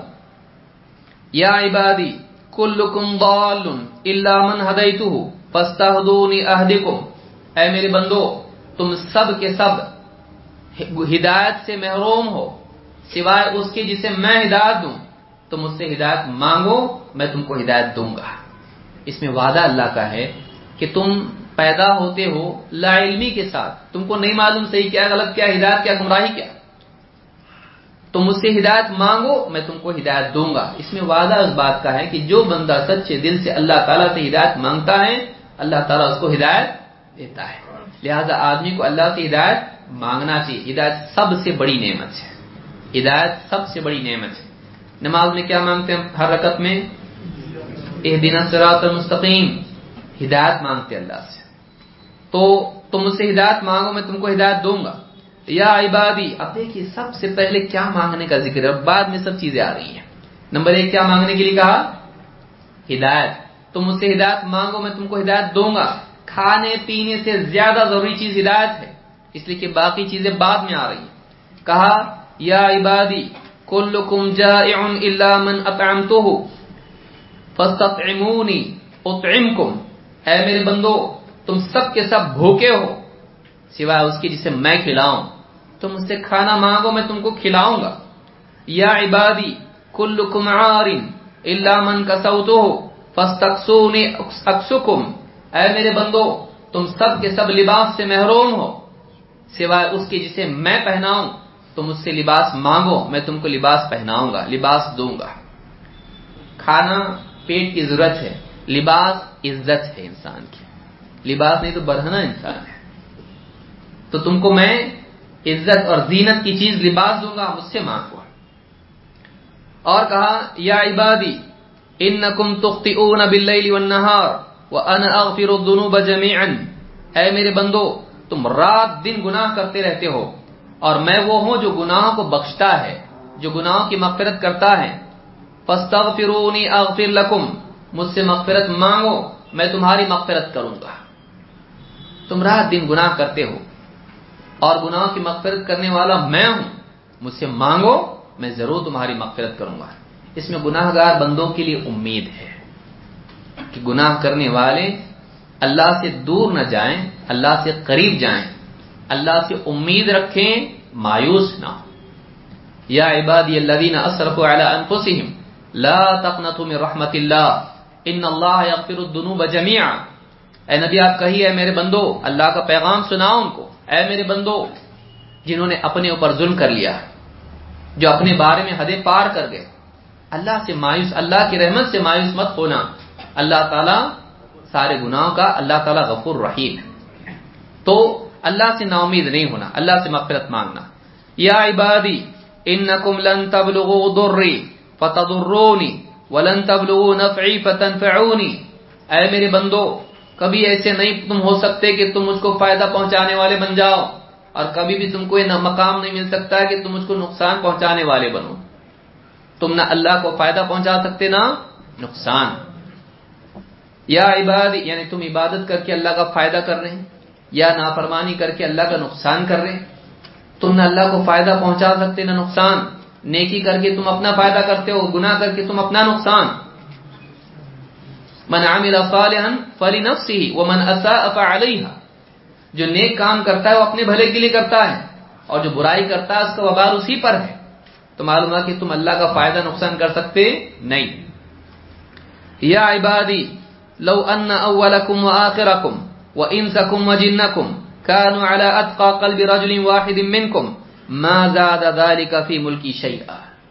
اے میرے بندو، تمہارے سب کے سب، اگلے پچھلے سارے جنات اور انسان بھی سب کے سب مل کر سب سے متقی انسان کے دل کی طرح نیک بن جائیں، تب بھی میری حکومت میں کوئی اضافہ نہیں ہوگا۔ تم سب کے سب متقی انسان کے دل کی طرح نیک۔ اگر ہو جائیں، تب بھی میری حکومت میں تم بڑھوتری کرو گے؟ نہیں۔ تم کیا سمجھتے ہو؟ تمہاری دینداری سے میرا فائدہ ہے؟ نہیں۔ اللہ کی حکومت میں کچھ بڑھے گا؟ نہیں۔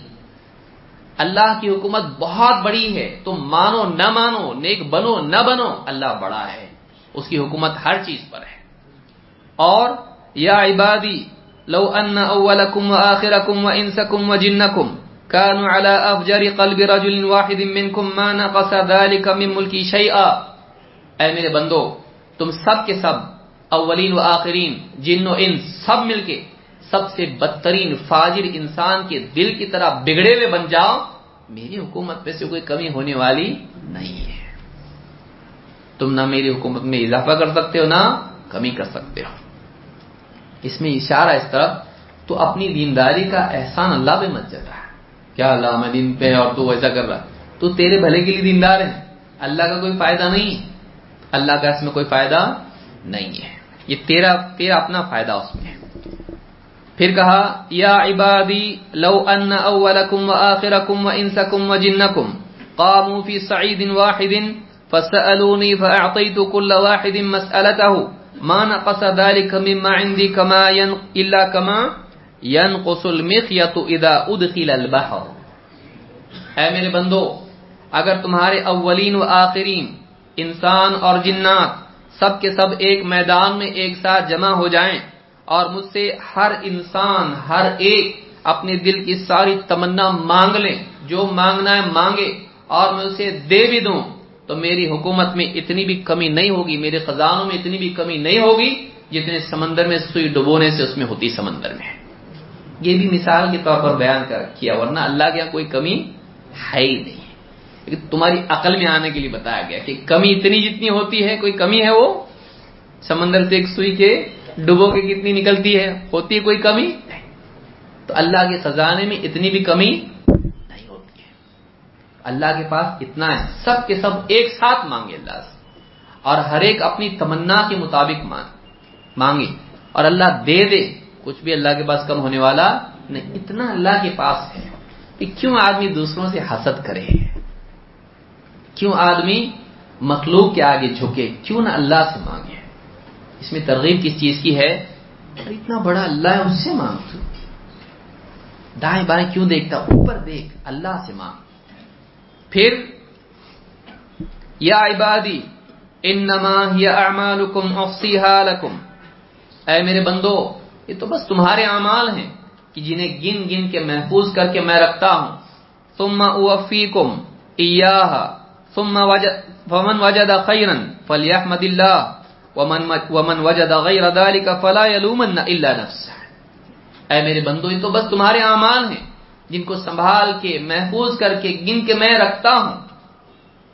اب اس کے بعد اگر کسی اور، ثم اوفیکم ایاها اور قیامت کے دن اس کا بدلہ پورا پورا تم کو میں عطا کروں گا۔ یعنی اللہ تعالی اعمال کو ضائع کرتا ہے۔ جو بھی عمل تم کرتے ہو، برباد نہیں ہوں گے۔ اللہ سنبھال کے اس کو رکھتا ہے۔ اس کا قیامت کے دن تم کو پورا بدلا دے گا۔ لیکن تم نے اگر اچھا کیا ہے اچھا بدلا ہے۔ برا کیا ہے، برا بدلا ہے۔ تو اچھا ملے گا تو اللہ کی حمد ہے کہ اس نے قبول کیا اور انعام دیا۔ انعام دینا اس پر لازم تھا اس نے اپنے اوپر لازم کیا کہ وہ دے گا، اس نے وعدہ کیا کہ وہ دے گا، لیکن اس پر کوئی ضروری نہیں ہے۔ تم غلام ہو، تمہارا کام ہے حکم ماننا۔ مالک انعام نہ بھی دے تو تم غلام ہو۔ اب مالک انعام دے تو اس کا فضل ہے، تمہارا حق اس پر نہیں ہے۔ تو اللہ تعالیٰ فرماتا ہے کہ اگر کوئی بھلائی پائے آخرت میں، تو اس کو چاہیے کہ اللہ کی حمد کرے۔ یعنی تعریف اللہ کی تیری نہیں میں نماز پڑھا، روزہ رکھا نا، میری تعریف ہونا چاہیے۔ نماز کون سکھایا؟ اور نماز پڑھنے کے لیے جسم کون دیا؟ ساری صلاحیتیں کون دیا؟ زندگی کون دیا؟ جنت کا رستہ کون بتایا؟ سب تو وہ بتایا، پھر تیرا کیا؟ تو اصل تو اس کا احسان ہونا چاہیے۔ اصل تو اس کی حمد ہونا چاہیے۔ اسی لیے جنت میں جانے والے اللہ کی حمد کریں گے۔ وقال الحمد للہ الذي هدانا لهذا وما كنا لنهتدي لولا ان هدانا الله۔ جنت میں جانے والے کیا کہیں گے؟ ساری تعریف اللہ کے لیے ہے۔ اپنا کچھ بھی نہیں۔ اللہ کی تعریف ہے۔ جس نے ہم کو جنت کا رستہ بتایا، اللہ نہیں بتانا، نہیں بتاتا نا، ہم کو ملتا ہی نہیں رستہ ہی جنت ایسا بولیں گے۔ ساری تعریف اللہ کے لیے، جس نے ہماری رہنمائی کی جنت کی طرف۔ اگر اللہ ہماری رہنمائی نہیں کرتا، ہم کو کبھی نہیں ملتا جنت کا رستہ۔ کہاں ڈھونڈتے؟ کیسا معلوم پڑتا جنت کا رستہ کون سا ہے؟ کیا کرنا چاہیے جنت کے لیے؟ تو یہ اللہ کی حمد جنتی کریں گے۔ تو جس کو بھلائی پہنچے وہ اللہ کی حمد کرے۔ ومن وجد غیر ذلك فلا يلومن الا نفسه۔ اور جس کو بری بری تکلیف پہنچے آخرت میں، وہ اپنے آپ کو ملامت کرے۔ کیونکہ اگر اللہ کی طرف سے تجھ کو سزا ملی ہے، اللہ کے ظلم کی وجہ سے نہیں، وہ تیرے اپنے آپ پر ظلم کرنے کی وجہ سے اللہ کسی پر ظلم کرتا نہیں۔ ان اللہ لا يظلم مثقال ذرہ، اللہ ذرہ برابر بھی ظلم نہیں کرتا ہے۔ اسی لیے آدم علیہ السلام جب انہوں نے جو پھل نہیں کھانا چاہیے تک کھا لیے، شیطان کے دھوکے سے، تو کیا کیے؟ دعا کیسی کیے؟ ربنا ظلمنا انفسنا۔ یہ نہیں کہا، اللہ کیوں پیڑ بنائے؟ نہیں کہا۔ یہ خلاف ادب ہے۔ کیوں؟ اللہ نے کہا تھا مت جاؤ۔ دیکھیے، ادب دیکھیے، آدم علیہ السلام کا ادب۔ انہوں نے کہا، اللہ تو پیڑ ہی نہیں بناتا تو مسئلہ ہی نہیں ہوتا۔ نا جاہل اور سرکش ایسا سوچتا ہے۔ پیڑ ہی نہیں ہوتا تو پھر مسئلہ ہی نہیں ہوتا۔ آدم علیہ السلام نے ایسا نہیں کیا۔ پیڑ تھا، اللہ تعالیٰ نے بتایا بھی تو تھا نا۔ جانتے بوجھتے کیا تو غلطی کس کی ہے؟ میری ہے۔ تو اللہ کو پیڑ بنانے پر اللہ کے بارے میں کچھ نہیں بول سکتے، گستاخی نہیں کر سکتے۔ ہیں لیکن بتانے کے بعد بھی میں نے غلطی کی۔ تو اس پر خود اللہ سے معافی مانگی۔ ربنا ظلمنا انفسنا۔ اللہ ہم نے اپنے اوپر ظلم کیا۔ وہ علم تغفر لنا وترحمنا۔ اگر تو ہماری مغفرت نہ کرے، ہم پہ رحم نہ کرے لنکونن من الخاسرین ہم گھاٹے میں پڑ جائیں گے۔ تو مومن کا مزاج ایسا ہوتا ہے کہ غلطی میری ہے۔ غلطی کس کی ہے؟ میری ہے۔ تو انسان کو جو بھی تکلیف پہنچتی ہے وہ اس کی بدعملی کا نتیجہ ہوتا ہے، اس کی غلطی کا نتیجہ ہوتا ہے۔ اور مومن اسی لیے اللہ سے توبہ کی توفیق ملتی ہے کہ وہ غلطیوں پر، نقصانوں پر اللہ کی طرف متوجہ ہوتا ہے اور یہ سمجھتا ہے، میری غلطی کی وجہ سے ہو رہا ہے میرے ساتھ۔ کہیں نہ کہیں مجھ سے کوتاہی ہوئی۔ اعلی درجہ ایمان کا یہ ہے کہ ایک انسان جو کچھ اس کے ساتھ برا ہو رہا ہے، اس پر اپنی کوتاہیوں کی طرف متوجہ ہو۔ کہیں نہ کہیں مجھ سے کچھ چوک ہوئی ہے، جس کے نتیجے میں میرے ساتھ نقصان اور برائی ہوئی ہے۔ بجائے اللہ کی شکایت کرنے کے، وہ اپنے آپ کی شکایت کرے۔ ایک ہے اللہ کی شکایت کرنا بندے کے سامنے، ایک ہے بندے کی شکایت کرنا اللہ کے سامنے، اور تیسرا مرتبہ ایک ہے، وہ اپنے نفس کی شکایت کرنا اللہ سے۔ اصل غلطی میری ہے۔ میری کوتاہی کی، میری بدعملی کی وجہ سے کچھ تو میرے اوپر مصیبت آئی ہے، یہ میرے پہ مسلط اس وجہ سے ہوئے۔ تو مومن بندے، اس کا کمال یہ ہے کہ وہ ساری مصیبتوں کی جڑ اپنے نفس کو قرار دیتا ہے۔ میری کہیں نہ کہیں کمی کچھ رہے گی۔ یہ اعلی مرتبہ ہے۔ تو اس حدیث میں ساری باتیں ہم کو ملتی اور یہ بہت ہی بڑی حدیث ہے۔ اور علماء نے اس حدیث کے بارے میں بہت باتیں کہی ہیں جس کا وقت ابھی نہیں ہے۔ ابن تیمیہ رحمۃ اللہ نے مستقل ایک کتاب اس پر لکھی ہے۔ اس ایک حدیث پہ۔ حدیث نمبر پچیس۔ نیکی کے راستوں کی کثرت، نیکی کے بہت سارے راستے ہیں۔ یعنی کوئی آدمی قیامت کے دن نہیں کہہ سکتا کہ میں کرتا موقع ملتا تو۔ کیا موقع نہیں ملا تو اس کو اتنے سارے موقع دی کچھ تو تو کرتا تو۔ تو کتنے موقع ہیں؟ دیکھیے ان ابی در رضی اللہ عنہ ایضا، ان ناسا من اصحاب رسول اللہ صلی اللہ علیہ وسلم قالوا للنبی صلی اللہ علیہ وسلم۔ کہتے ہیں کہ بعض صحابہ نبی صلی اللہ علیہ وسلم کے پاس اور کہا یا رسول اللہ ذهب اهل الدثور بالاجور اے اللہ کے رسول، مالدار بڑے بڑے درجات لے گئے. کیسے؟ یصلون کما نصلی جیسے ہم نماز پڑھتے ہیں وہ بھی پڑھتے ہیں. ویصومون کما نصوم جیسے ہم روزہ رکھتے ہیں وہ بھی رکھتے ہیں. لیکن وہ تصدقون بفضول اموالہم لیکن ان کے مالوں میں ان کی ضرورت سے زائد جو رہ جاتا ہے وہ اس کو کیا کرتے ہیں؟ صدقہ کرتے ہیں۔ یہ ہمارے پاس نہیں ہے۔ نمازوں بھی پڑھتے، ہم بھی پڑھتے۔ روزے وہ بھی رکھتے، ہم بھی رکھتے۔ مال ہمارے پاس نہیں، ان کے پاس ہے۔ وہ مال بھی خرچ، اس زمانے کے مالدار بھی کیسے تھے؟ دیکھیے۔ اچھا غریب لوگ شکایت نہیں کر رہے۔ کھانے پینے کو نہیں ہم کو۔ ہم لوگوں کی شکایتیں کیسی ہوتی ہیں؟ کاش کہ میرے پاس بھی ایسا ہوتا نا میری بھی بچے خوشحال ہوتے ہیں۔ وہ لوگ ایسے لوگ نہیں تھے۔ وہ دیکھتے تھے، آخرت اصل گھر ہے۔ دبئی اپنا نہیں ہے، انڈیا اپنا ہے۔ دبئی میں جمع کر کے کیا کریں گے؟ سعودی میں جمع کر کے کیا کریں گے؟ اپنے کو جانا انڈیا کو ہے۔ تو انسان جو آخرت والا ہے، وہ دنیا سے دل لگاتا نہیں، وہ آگے بھیجتا، وہ ٹرانسفر کرتے رہتا۔ آگے بھیجو، وہاں جا کے سب لینا ہے اپنے کو۔ یہاں کے لیے سب نقشے نہیں بناتا۔ تو وہاں کے مالدار بھی بھیجنے والے لوگ تھے، پکڑ کے رکھنے والے نہیں تھے۔ تو اور ان کے بھی فکر کیا ہے؟ وہ صدقہ کرتے، ہم بھی، ہمارے پاس مال ہوتا تو ہم بھی کرتے، تو وہ ہمارے سے آگے بڑھ رہے اس میں آگے بڑھنے میں ان کو افسوس ہو رہا کہ ہم ان سے اس میں آگے نہیں بڑھ سکتے۔ یعنی ان کی جو دوڑ تھی، میری فراری، اس کی ٹویوٹا،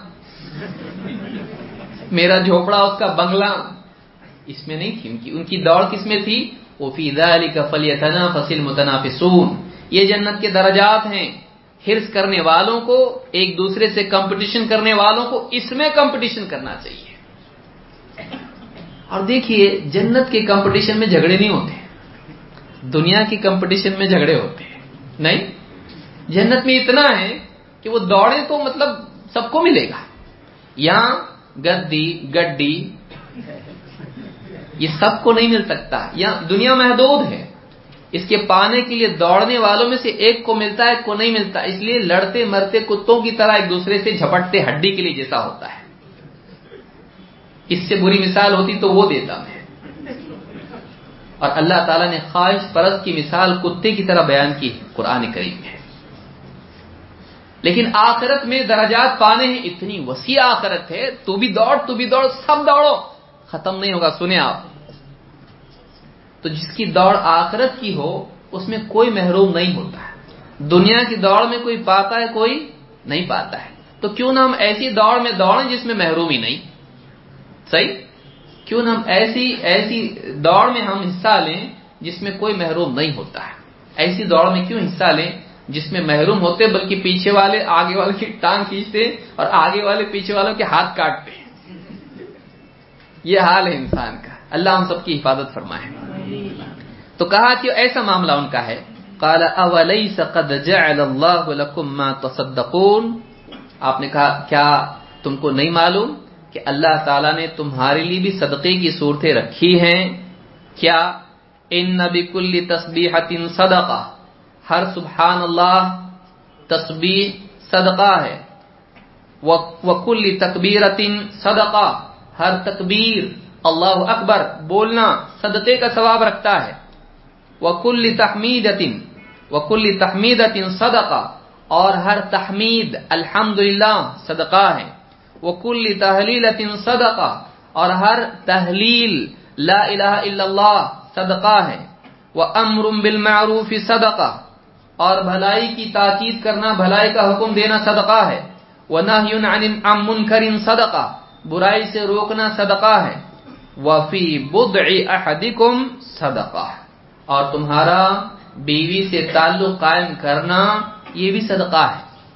قالوا یا رسول اللہ، ایاتی احدنا شہوتہ ویکون له فیہا آجر؟ اللہ کے رسول، ایک آدمی اپنی بیوی کے پاس آتا ہے، اس سے صحبت کرتا ہے، اس پر بھی اجر ہے۔ قال، ارائیتم لو وضعها فی حرام اکان علیہ وزر؟ ذرا یہ تو بتاؤ اگر وہ حرام طریقے سے اپنی شہوت پوری کرتا، کیا گناہ نہیں ملتا؟ فکذالک اذا وضعها فی الحلال کان له اجر تو بس، جب اس نے اپنی شہوت حلال طریقے سے، اللہ کے بتائے ہوئے طریقے سے پوری کی، تو اس کو ضرور ثواب ملے گا۔ کیوں؟ اس لیے کہ اس نے اللہ کی شریعت کا لحاظ رکھا، غلط چھوڑ کے صحیح کو چنا۔ معلوم ہوا کہ اللہ کی شریعت کے تابع ہو کر۔ ایک انسان اپنی ضرورت بھی پوری کرے، اس پر بھی صدقے کا ثواب ملتا ہے۔ پھر چاہے وہ بیوی سے تعلق قائم کریں تجارت کریں کھائیں پیے جو بھی ضرورت ہے، وہ اللہ کی شریعت کی تابے داری کی نیت کے ساتھ اگر اس کو کرتا ہے کہ میں اللہ کے حلال کو استعمال کروں گا حرام سے بچوں گا، حرام چھوڑ کے آدمی حلال کو اختیار کرتا ہے اس پر بھی اس کو ثواب ملتا۔ ہے کیوں؟ تعمیل اس میں اللہ کی شریعت کی نیت ہے۔ ایسا دین ہے۔ کتنا کیا نہیں کر سکتا آدمی؟ کہا کہ تم ایک صدقہ دیکھ رہے ہو جو مال کا ہے، یہ امال کا صدقہ دیکھو، اتنے راستے کھلے ہوئے تمہارے لیے۔ ذکر کے سبحان اللہ الحمد للہ الہ الا اللہ اللہ اکبر۔ لوگوں کو دین کی بات بتانا، برائیوں سے روکنا، بھلائی کا حکم دینا، حتیٰ کہ حاجت اپنی پوری کرنا، شریعت کے تابع ہو کر اس پر بھی صدقہ ہے۔ شرط یہ ہے کہ تیرے جذبات صحیح ہونے چاہیے۔ شہوت رانی نہیں، بلکہ شریعت کی تابے داری یہ کیا ہے؟ اس پر صدقہ ملے گا۔ تو اس سے معلوم ہوتا ہے، یہ مسلم کی روایت ہے، اس سے معلوم ہوتا ہے کہ ایک انسان کے لیے نیکی کے کئی راستے ہیں، کئی راستے ہیں۔ مزید اور بھی حدیث ہے اس بارے میں۔ مثلا، صدقے کا مقام اور اس کی صورتیں۔ پچھلی حدیث میں صدقے کا ذکر، حدیث نمبر چھبیس۔ پچھلی حدیث میں صدقہ تھا۔ اب آئیے اور صدقے دیکھیے۔ انبی ہو رہی رضی اللہ عنہ قال قال رسول اللہ صلی اللہ علیہ وسلم، کل سلامہ من الناس علیہ صدقۃ کل یوم تطلع فیہ الشمس. آپ نے فرمایا، ابو حریرہ رضی اللہ عنہ کہتے ہیں، اللہ کے رسول صلی اللہ علیہ وسلم نے فرمایا، ہر جوڑ پر، ہر دن جس میں سورج نکلتا ہے، آدمی پر اس کے ہر جوڑ کے بدلے ایک صدقہ ضروری ہے۔ کتنے جوڑ ہوتے ہیں؟ ہڈیوں کے جسم میں تین سو ساٹھ۔ تین سو ساٹھ۔ کہا کہ یہ صدقے ضروری ہیں۔ ہر جوڑ کی طرف سے جوڑ کا صدقہ کیسا؟ تو ہڈیوں میں جو جوڑ اگر نہیں ہوتے تو کیا ہوتے؟ ہیں ہم لوگ پیڑ کی طرح کھڑے ہوتے ہیں۔ یہ جو جوائنٹ ہے، اسی وجہ سے تو لکما بنا کے کھا رہے ہیں۔ اور جو بات کر رہا ہوں، جوائنٹ نہیں ہوتا تو اور آپ گردن پھیر کے یہاں وہاں ہاں یا نہیں بول رہے وہ؟ ہاں۔ چل رہے، پلٹ رہے، دیکھ رہے اور کھا رہے، پی رہے، کتنی، کتنے سارے کام کر رہے ہیں ہم لوگ۔ تو یہ ساری کیا ہے؟ ہماری ہڈیوں میں کیا ہے؟ جوڑ ہے۔ ہر جوڑ اور ہر ہڈی کے بدلے کیا ہے؟ ایک صدقہ ضروری، کیونکہ یہ نعمت ہماری حرکات اس سے ممکن ہوتی ہے چاہے وہ حاجات کے اعتبار سے ہو یا عبادات کے اعتبار سے ہو۔ تو ان پر صدقہ ضروری ان کی طرف سے۔ اب تین سو ساٹھ صدقے کون کرے بھائی؟ کرنا تو پڑے گا۔ تو کیا کہا؟ آپ نے فرمایا کہ تعدیل بین اثنین صدقہ۔ دو آدمیوں کے درمیان تو انصاف کے ساتھ فیصلہ کریں، یہ بھی صدقہ ہے۔ وَتُعِينُ الرَّجُلَ فِي دَابَّتِهِ فَتَحْمِلُهُ عَلَيْهَا أَوْ تَرْفَعُ لَهُ ترفع له عَلَيْهَا مَتَاعَهُ صدقہ۔ کسی آدمی کی مدد کریں، اس کی سواری پر سوار ہونے میں یہ بھی صدقہ ہے، یا اس کو یا اس کی چیز کو تو اٹھائیں۔ سواری پر سوار ہونے میں یا اس چیز کو دینے میں یہ بھی صدقہ ہے۔ کسی کی گری ہوئی چیز اٹھا کے آپ دے دیے یہ بھی صدقہ ہے۔ کوئی آدمی گاڑی پہ نہیں بیٹھ پا رہا، اس کو بٹھا دیا آپ، یہ بھی صدقہ ہے۔ اور ولکلمت طیبت صدقہ اچھی بات صدقہ ہے۔ کسی سے اچھے سے بات کر لینا، آج بہت مشکل ہو گیا ہے۔ باپ آواز دے رہا ہے، ذرا سننا بیٹا ادھر۔ آٹھ ہزاروں میں میسج ڈالتا، رکو ذرا۔ واٹس ایپ پہ ایک بہت بڑا میسج ڈال رہا کیا؟ والدین کی خدمت سے متعلق۔ ذرا ٹھہرو نا۔ میسج ڈال رہا دیکھ رہے نہیں کیا؟ کیا میسج ہے؟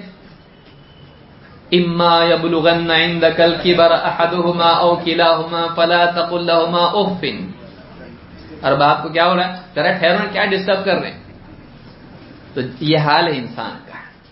جتنا دیندار انسان واٹس ایپ پہ ہے، اتنا حقیقت میں بن جائے تو اللہ کا ولی ہو جائے گا۔ واٹس ایپ پہ ہم لوگ اللہ کے ولی اس کے باہر دیکھیے ہماری زندگیوں کا کیا حال ہے۔ تو سوشل میڈیا نے ہم کو عملی جھوٹا بنا دیا ہے۔ ہم کو سوشل میڈیا نے کیا کر دیا؟ لوگوں کے سامنے کچھ، حقیقت میں کچھ۔ یہ فساد ہی، گندگی ہی ہے۔ ہم عملی جھوٹے بن چکے ہیں۔ اور اس جھوٹ کا اثر ہماری شخصیت پہ پڑ گیا ہے کہ ہم کو کچھ شرم بھی نہیں آتی اس کے اوپر۔ سوچیے اللہ ہم سب کی حفاظت کرے۔ تو اچھی بات کہنا، بھلا بھلی بات کہنا، یہ بھی کیا ہے؟ صدقہ ہے۔ کسی کے گھر میں دکھ سکھ کے حالات ہے اس کو دو نصیحت کر دیا ہے۔ بھائی، آتے ہیں حالات، اللہ پہ بھروسہ رکھو۔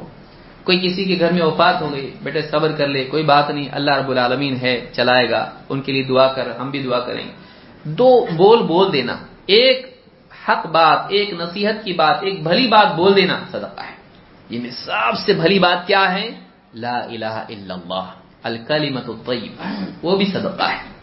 اور وبکل خطوۃ تمشیها الى الصلاۃ صدقہ، ہر قدم جو فرض نماز کی ادائیگی کے لیے یا نماز کی ادائیگی کے لیے جو تو چلتا ہے، وہ بھی صدقہ ہے۔ چاہے وہ فرض نماز کے لیے ہو یا تراویح کے لیے ہو، آدمی ہر قدم جو چل رہا ہے، وہ کیا ہے؟ صدقہ ہے۔ وہ تمیت الادا یعنی طریق صدقہ ہے۔ اور راستے میں اگر کوئی تکلیف دہ چیز ہے، اس کو ہٹاتا ہے، یہ بھی صدقہ ہے۔ تو یہ ساری چیزیں کیا ہیں؟ صدقہ۔ صدقے کا اسلامی تصور یہ ہے۔ صدقہ خالی پیسے سے نہیں ہوتا ہے، صدقہ عمل سے ہوتا ہے۔ کیونکہ پیسے کا مقصود کسی کی حاجت پوری کرنا ہے، تو حاجت صرف پیسے سے پوری نہیں ہوتی، ڈائریکٹ بھی ہوتی۔ تو اصل مقصد پیسے کا کیا ہے؟ نگلنا اس کو۔ پیسہ کیا ہے؟ اس سے کوئی چیز آدمی حاصل کر سکتا ہے۔ لہذا ضرورت انسان کی صرف پیسہ نہیں ہے۔ ضرورتیں ایموشنل بھی تو ہوتی ہیں، بھلی بات کسی سے کہنا، ہدایت کی بھی تو ضرورت ہے انسان کو۔ تو یہ جو بڑا تصور اسلام میں صدقے کا ہے، چیریٹی جس کو ہم بولتے ہیں، چیریٹی خالی پیسے کی نہیں ہوتی ہے۔ چیریٹی دھاڑس بندانا رہنمائی دینا، تعاون کرنا، کسی کی چیز اٹھا کے دینا اور سماج سے تکلیف والی چیزوں کو دور کرنا، یہ بھی چیریٹی بلکہ بڑی چیریٹی ہے۔ کسی کو پیسے دی بھاگتے بھاگتے کیا گڑے میں گرا۔ گڑا بند کرنا بھی کیا ہے؟ چیریٹی ہے۔ تو تکلیف دینے والی چیزوں کو سماج سے ہٹانا یہ بھی صدقہ ہے۔ تو اسلام میں صدقے کا تصور صرف مال سے بندھا ہوا نہیں ہے۔ وہ کس سے بندھا ہوا ہے؟ مال سے نہیں، کس سے؟ آمال سے۔ مال بھی رکا رہے، جب تک کہ عمل دینے کا نہ ہو تو آئے گا پیسہ نہیں۔ تو اصل عمل ہے بھلائی پہنچانے کی نیت۔ اور اس بھلائی پہنچانے کا عمل، برائی سے بچانے کا عمل، یہ اصل صدقہ ہے، جس میں ایک صورت مال دینے کی بھی ہے۔ یہ بخاری اور مسلم کی حدیث ہے۔ نمبر ستائیس۔ انسان کے دل پر نیکی اور گناہ کے اثرات۔ بے چینی کی وجہ کیا ہے پیسے کم ہیں، مہنگائی بڑھ رہی، فیکٹریاں بند ہو رہی، یہ بھی ہے لیکن اصل بے چینی کہاں سے آتی ہے؟ گناہ سے۔ گناہ انسان کے دل میں بے چینی پیدا کرتا ہے۔ سکون حرام کرنے والی چیز صرف فقر فاقہ نہیں ہے، تنگ دستی نہیں ہے۔ اصل چیز کیا ہے؟ پھر پیسہ مل کے بھی بے چینی کیوں ہے؟ گناہوں کی وجہ سے۔ گناہ اصل وجہ ہے بے چینی کی، ورنہ کئی غربا اور فقرا کیا ہے سال زندگی گزار کے سکون کی زندگی جیتے ہیں۔ باہر کی تکلیف الگ چیز ہے، اندر کی تکلیف الگ چیز ہے۔ تو یہ کیا ہے؟ اس کو ہم کو سمجھنا ہے۔ عن النواس ابن سمعان رضی اللہ عنہ عن النبی صلی اللہ علیہ وسلم قال، البر حسن الخلق والاثم ما حاك في صدرك وكرهت ان يطلع عليه الناس.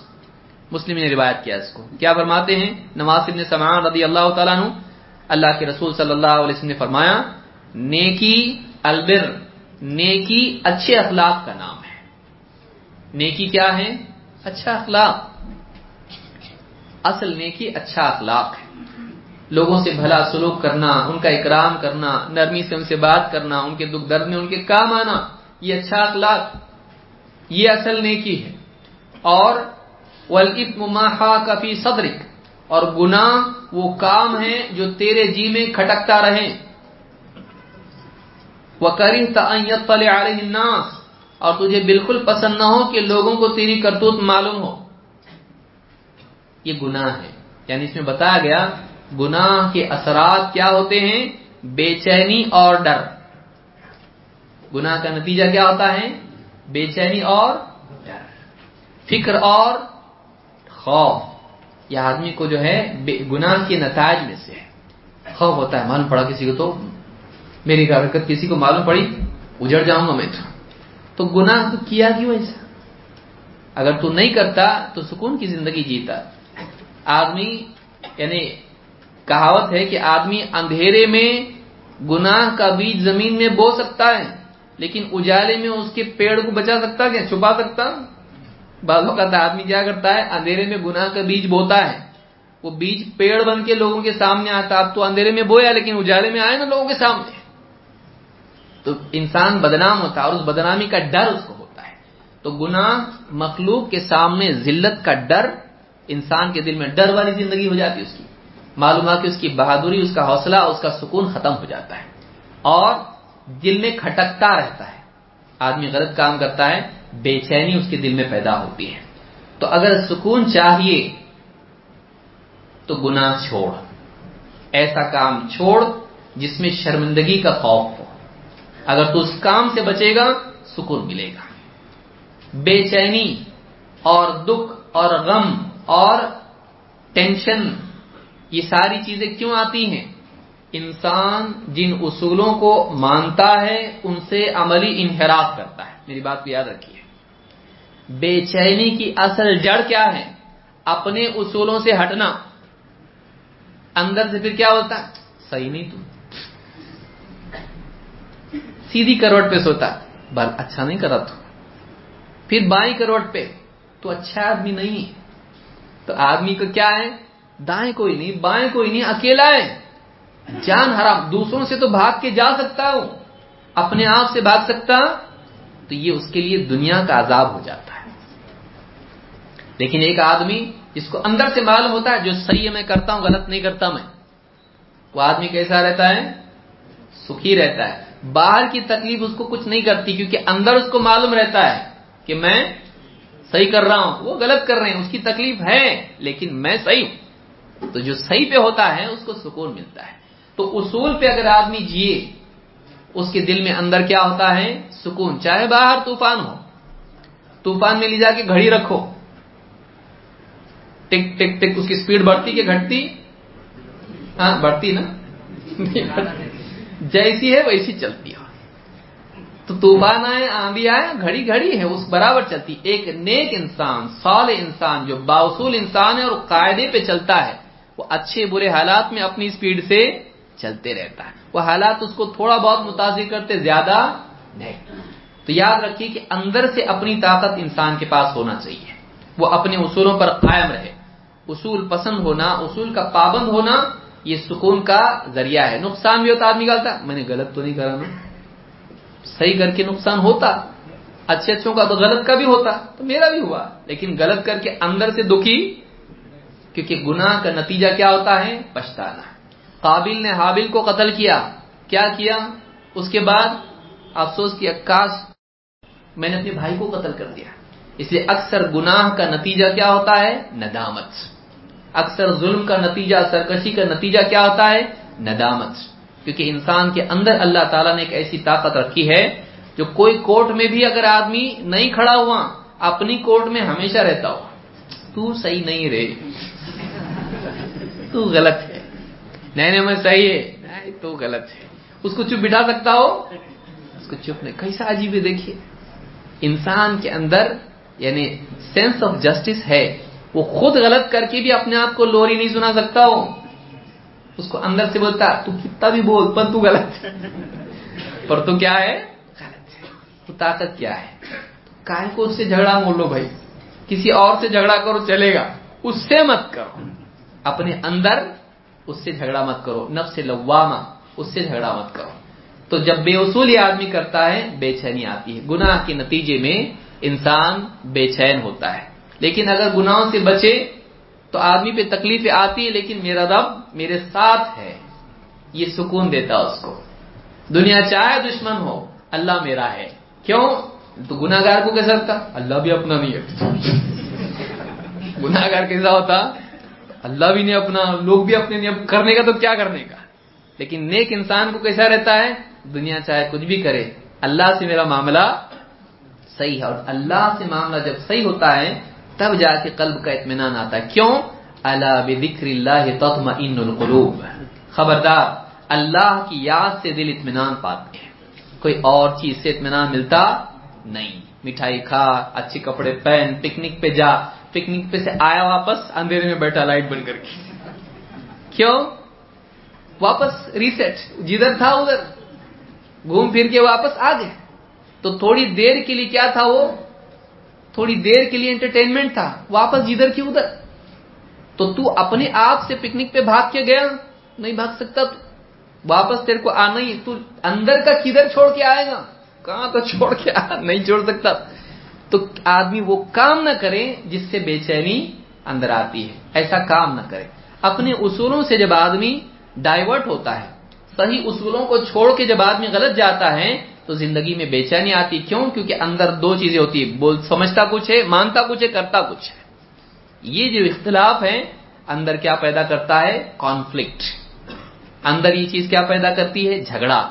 اور اسی جھگڑے کے نتیجے میں ٹینشن آتا ہے۔